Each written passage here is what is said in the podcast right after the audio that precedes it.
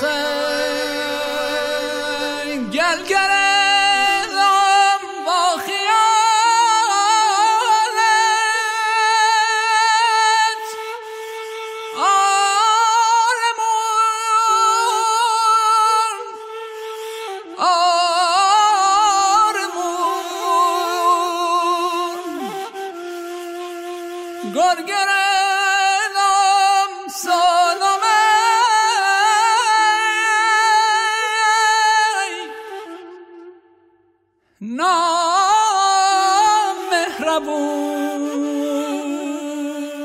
إذا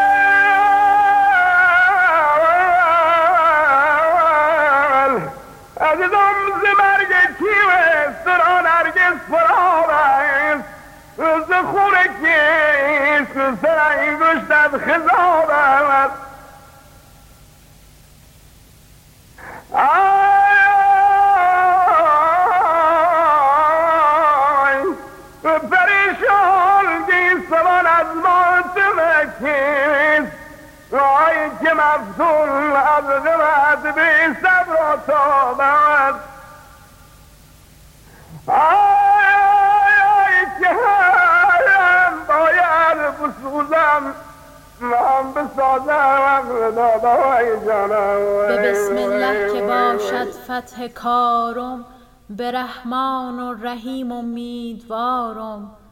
به یاسین و تبارک عمر محیا نگار سیم قد و گل ازارم شربه عرفان آفتاب و شرقی ارائه ای از انجمن هنرهای آوایی کانون فرهنگی تربیتی اداره آموزش و پرورش منطقه بیرم. گویندگان فاطمه کریمی هدیکا علیپور فاطمه رحیمی. پژوهش و نگارش احمد علیپور ضبط و تدبیر محمد حسین رضاپور. در زبان کهن و جاوید فارسی و عمر هزار ساله ادبیات شعر و نصر این مرزبون سبکهای سرایش و نگارش متنوعی ظهور و بروز کرده. احساسات شاعران فارسی سرا در قالب‌های مختلف نمودار شده و به مخاطب ادب پسند و ادب پرور فارسی زبان رسیده است. سبکهای شعری در گذر زمان و با ورود و آشنایی ادیبان فلات ایران به ویژه کشور ایران با شعر فرانسه و اروپا هایکوهای ژاپنی دچار تطور و دگردیسی شده و نورپردازانی به این گونه های جدید دل بستند و احساسات درونیشان را با واژگانی در آن قالبها یا گونه های ادبی ریختند. شعر ایران از بد به پیدایش و سرایش اولین ابیات و گذر از شعر هجایی به شعر عروزی در قرون سوم و چهارم هجری مطابق با آنچه که خلیل ابن احمد در عروض خود کانالیزه کرده بود برای صده ها پیش رفت و هنوز هم ادامه دارد. منظور همان سبک گفتنی است که ما امروزه به نام سنتی یا کلاسیک می‌شناسیم. تا رسیدیم به علی اسفندیاری که شعر نیمایی را مصطلح و شناسان و پس از او شاهد شعر آزاد، طرحهای آوانگارد، مدر و پست مدر چه در شکل و چه محتوا بودیم. در شعر سنتی یا اسمی که با تسامح می شود به آن اطلاق کرد شعر کلاسیک قالب های مختلف و متنوعی مثل مصنوی، قطعه، قصیده، غزل، ربایی و دوبیتی را می توان برشمرد و گفتار امروز ما حول قالب اخیر یعنی دوبیتی و نوعی خاص از دوبیتی به نام شروه می گردد. قبل از اینکه بخواهیم وارد بررسی شروا، شروه یا شلوا بشویم، باید یادآوری کنیم که محتوا و درون مایه هر قالب شعری متناسب با آن قالب است. یعنی موضوعات طولانی را در قالب مصنوی می سرودند. همان گونه که می بینیم شاهنامه حکیم توس و خمسه نظامی بزرگ در این قالب سروده شده است. یا قصیده که قالبی است مناسب برای مدیحه، زهد و عرفان، شکایات، حبسیات و مرسیه با حزل و حجم همانطور که می‌دانیم سعدی شاعر عارف مسلک قرن هفتم تعدادی قصاید زیبا از خود به جای گذاشته که در این قصاید مدح و نصیحت را به هم درآمیخته. یا صنایع غزنوی شاعر پیش از سعدی که در حدیقه خودش قصاید بسیار زیبایی را ثبت و ضبط کرده است. اما قالب ربایی و دوبیتی که موضوع پژوهش این مقال یعنی شربه در قالب دوبیتی است گاهی چهارگانی هم نامیده می شود به این معنی که از چهار مصرع تشکیل شده. مصرعهای اول و دوم و چهارم هم قافیه هستند.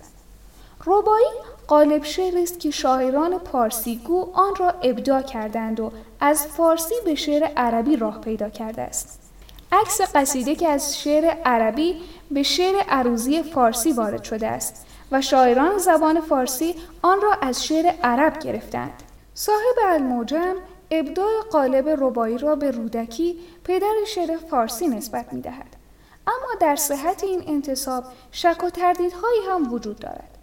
اگرچه کهنترین ربایی های فارسی در اشعار بازمانده از رودکی دیده می شود، بیشترین ربایی ها از نظر تعداد سروده عنصری شاعر قرن پنجم و بهترین و معروفترین آنها از حکیم عمر خیام نشابوری است. اما دو بیتی قالبی است از نظر شکل چون ربایی ولی در درون مایه و وزن با ربایی متفاوت است. معروفترین دو بیتی های فارسی از آن بابا تاهر است که در قرن پنجم هجری میزیسته است. در مایه ربایی حکمت و مفاهیم مرتبط با فلسفه و عرفان است و زبان سرایش معمولا فخیم. در ربایی شاعر سه اول را مقدمی برای مصرع چهارم قرار می دهد و پیام خود را در مصرع چهارم به مخاطب خود می دهد. و وزن آن نیز چنان که مشهور است بر وزن لا حول ولا قوت الا بالله است. اما زبان دوبیتی بی پیرایه و ساده با رنگ لحجه است و شور و سوز عرفانی بر آن غلبه دارد. دوبیتی ها در بحر حزج سروده می شود. معمولا در دو وزن حزج مسدس محذوف یعنی مفائیلون مفائیلون فاولون و حزج مسدس مقصور یعنی مفائیلون مفائیلون مفائیل دل من همچو هدهد در سبا شد. مفائیل مفائیل فعولان خیالم چون سلیمان در قفا شد. مفائیل مفائیل فعولان دل فایز استهزار بلقیس. مفائیل مفائیل فعولان مثال آصف ابن برخیا شد. مفائیل مفائیل فعولان یکی از گونه های دو بیتی شرب سرایی است. این گونه ادبی که مولد آن را بوشهر دشتی و دشتستان می‌دانند در استانهای جنوبی ایران به ویژه بوشهر هرمزگان و فارس جلوه دیگر گونه دارد. حتی می توان در بخشهایی از کویر ایران و شهرهایی از استانهای کرمان و یزد نیز شربه را شنید. شربه نوعی آوای هزین است که بیشتر با نی همراه است. دگر از نو نوای نی بلند است مگر چون من ز هجران مند است؟ چو فایز ناله اش بی موجبی نیست کسی دور از نیستانش فکنده است. به سختی می شود گفت که در شربه سرایش دو بیتی است که اصالت دارد و پایه است یا خانش خاص آن فهوای شربه عشق و گداز است. سوز سینه ای گر گرفته از فراق و جدایی حاکی از دو بیت. ناله برآمده از دل که با گرمای جنوب ایران عجیب عجین است خواستگاه شربه استان بوشهر است و آرامگاه آن سینه مردمان جنوب مردمی ساده دل اما درد چشیده و رنج کشیده که روحشان با هر دو بیتی مفتون همراه با نی تا انتهای مجاز پرواز می کند. مردمی که فراق از دوست و دلبر یا به قول شروه سرایان ویل را با دو بیتی های فایز زار می‌زنند. فایزی که دشتی و دشتستان را با نام خود و شربه های زیبایش ابدی و بیمرگ ساخت. نمی‌توان ادعا کرد که فایز مبتکر و اولین سراینده شربه است اما در این که در این گونه ادبی پیشکسوت است شکی نیست او تخلص خود را در هر دو بیتی ذکر می کند کاری که در بین دو بیتی سرایان معمول نبود. در حقیقت سرمشق بود که شرب سرایان پس از او ادبیات بومی را به شیوهش گسترش دادند. نام فایز و قصه عشقش با پریزادی ایسا پرست اگرچه او را در حاله ای از افسانه قرار داده است و عموم مردم داستان عشق آتشین او و معشوقی از جنس پریان را در درازنای شب در گوش کودکان خود زمزمه می کردند و شاهد گفتار را این دو بیتی ها می آورند. بگو تا دلبر هورم بیایه سفید و نازک و بورم بیایه دمی که می‌برن تابوت فایز بگو تا بر لب گورم بیایه یا پری پیکر بت ایسا پرستم به یک نظاره بردی دل ز دستم پری برگرد به فایز مهربان شو که من دین مسلمانی شکستم و مادران با خوانش سوزناک فایز دلبستگی به شروه را از نوزادی به فرزندان خود می آموزند. لالایی کن گل یاس سفیدم. به قربانت شوم نخل امیدم. دلم میخوا که در سایت نشینم. خداوندا مکن تو ناامیدم. لا لا لا لا دلم غم دار رودم. زمون داغ و ماتم دار رودم. ز جور روزگار بی مروت چشم سیل دمادم دار رودم نام او در دشتی و دشتستان آنچنان در ژرفای جانها نشسته که شربخانی را فایزخانی می‌گویند حتی اگر سراینده آن شربه دیگری باشد. از سرایندگان بزرگ شربه علاوه بر فایز مفتون بردخونی محیای کالی کبگانی و دیگرانی را می‌توان نام برد. در اون مایه های اصلی شربه را عشق فراغ غریبی مرگ و حسرت تلخی روزگار انتظار و یأس تشکیل می دهد. فراغ و دردی که سرایندگان و گویندگان آن عموما خود حس کردند. آنچه را که امروزه اصالت احساس گفته می شود در شروه که آن را شروا و گاهی شلوا نیز اند نمودی تمام و کمال دارد به ویژه هنگامی که با ناله های زیر و بم نی همراه می شود آنگاه است که شنونده احساس سراینده را در خود زنده یافته و به تمامی حس می کند. شروگ از نظر زبان ساده و روان و به دور از تکلفات زبانی است. به سیر باغ رفتم باختم من نظر بر نو گلی انداختم من الهی دیده فایز شود کور که دلبر آمد و نشناختم من. اگر یار منی از نو وفا کن اگر کافر دلی شرم از خدا کن. اگر حرف بدی از من شنیدی بکش خنجر سرم از تن جدا کن. اما گهگاه گونه های صور خیال و صنایع بدیعی زیبایی در آن به چشم می‌خورد. بگو با دلبر ترسایم شو چه می‌شد گر که بی ترسایم شو لبان خشک فایز را رحمت بر آن لعل لب تب سایم شو. اگر صد تیر ناز از دل برآید مکن باور که آه از دل برآید. پس از صد سال بعد از مرگ فایز هنوز آواز دل بر دل برآید. یا این شربه از مفتون. جهان در دیده من بی مه رود بود تاریک چون ظلمات گیسود.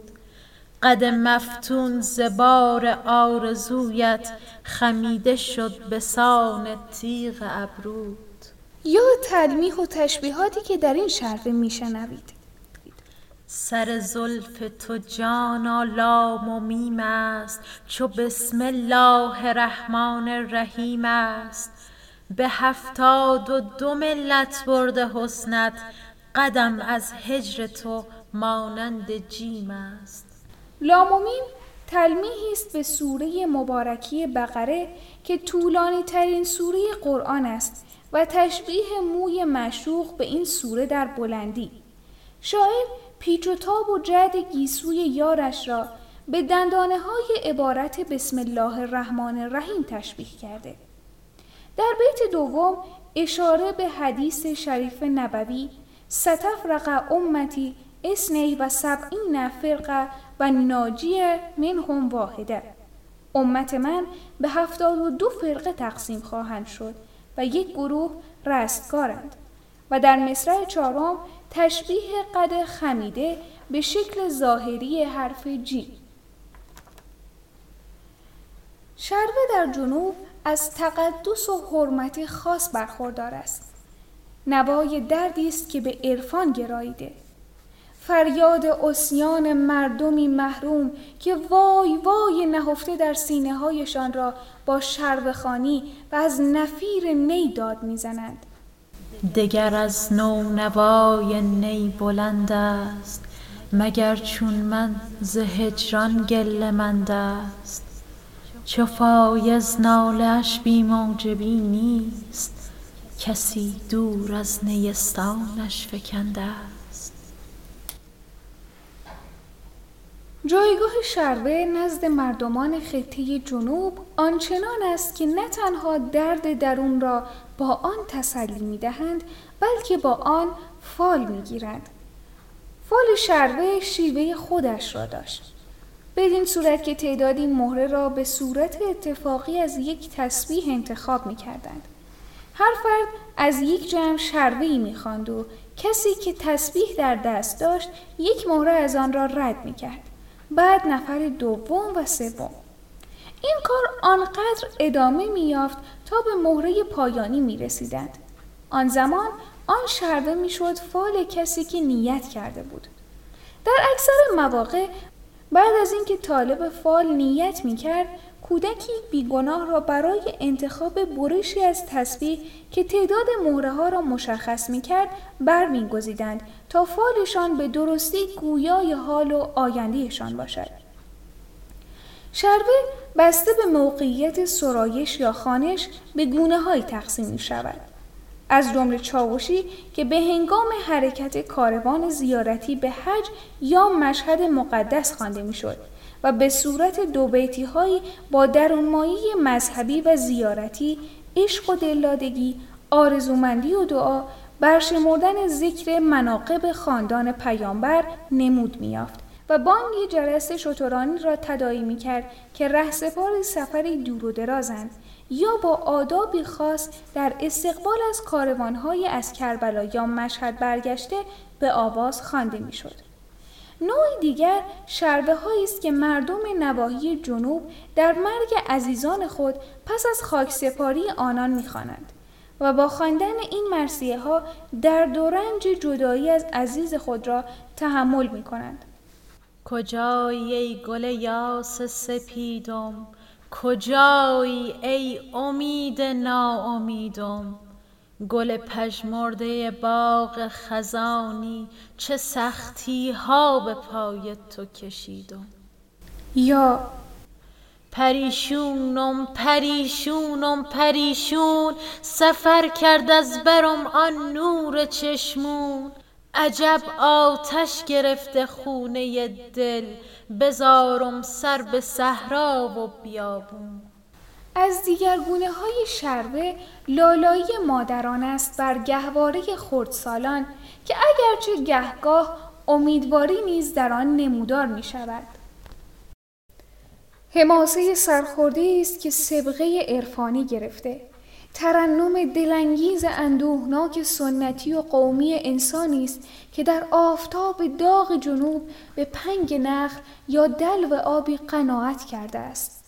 آدمی زاده که در فضای خفقانآور شرجی به صدای نی حزین دل خوش کرده و با فریاد خداوندا ز بد کرداری چرخ نه محنت سر رود نه عمر مفتون. از درد درون دل خود می کاهد بتا غربت به روی تو وطن شد وطن بی روی تو زندان من شد تو اندر مصر کنگان خرم و شاد به مفتون برد خون بیت الحزن شد بی روی تو زندان من شد آی وای وای وای وای وای وای سبی بگشت دورم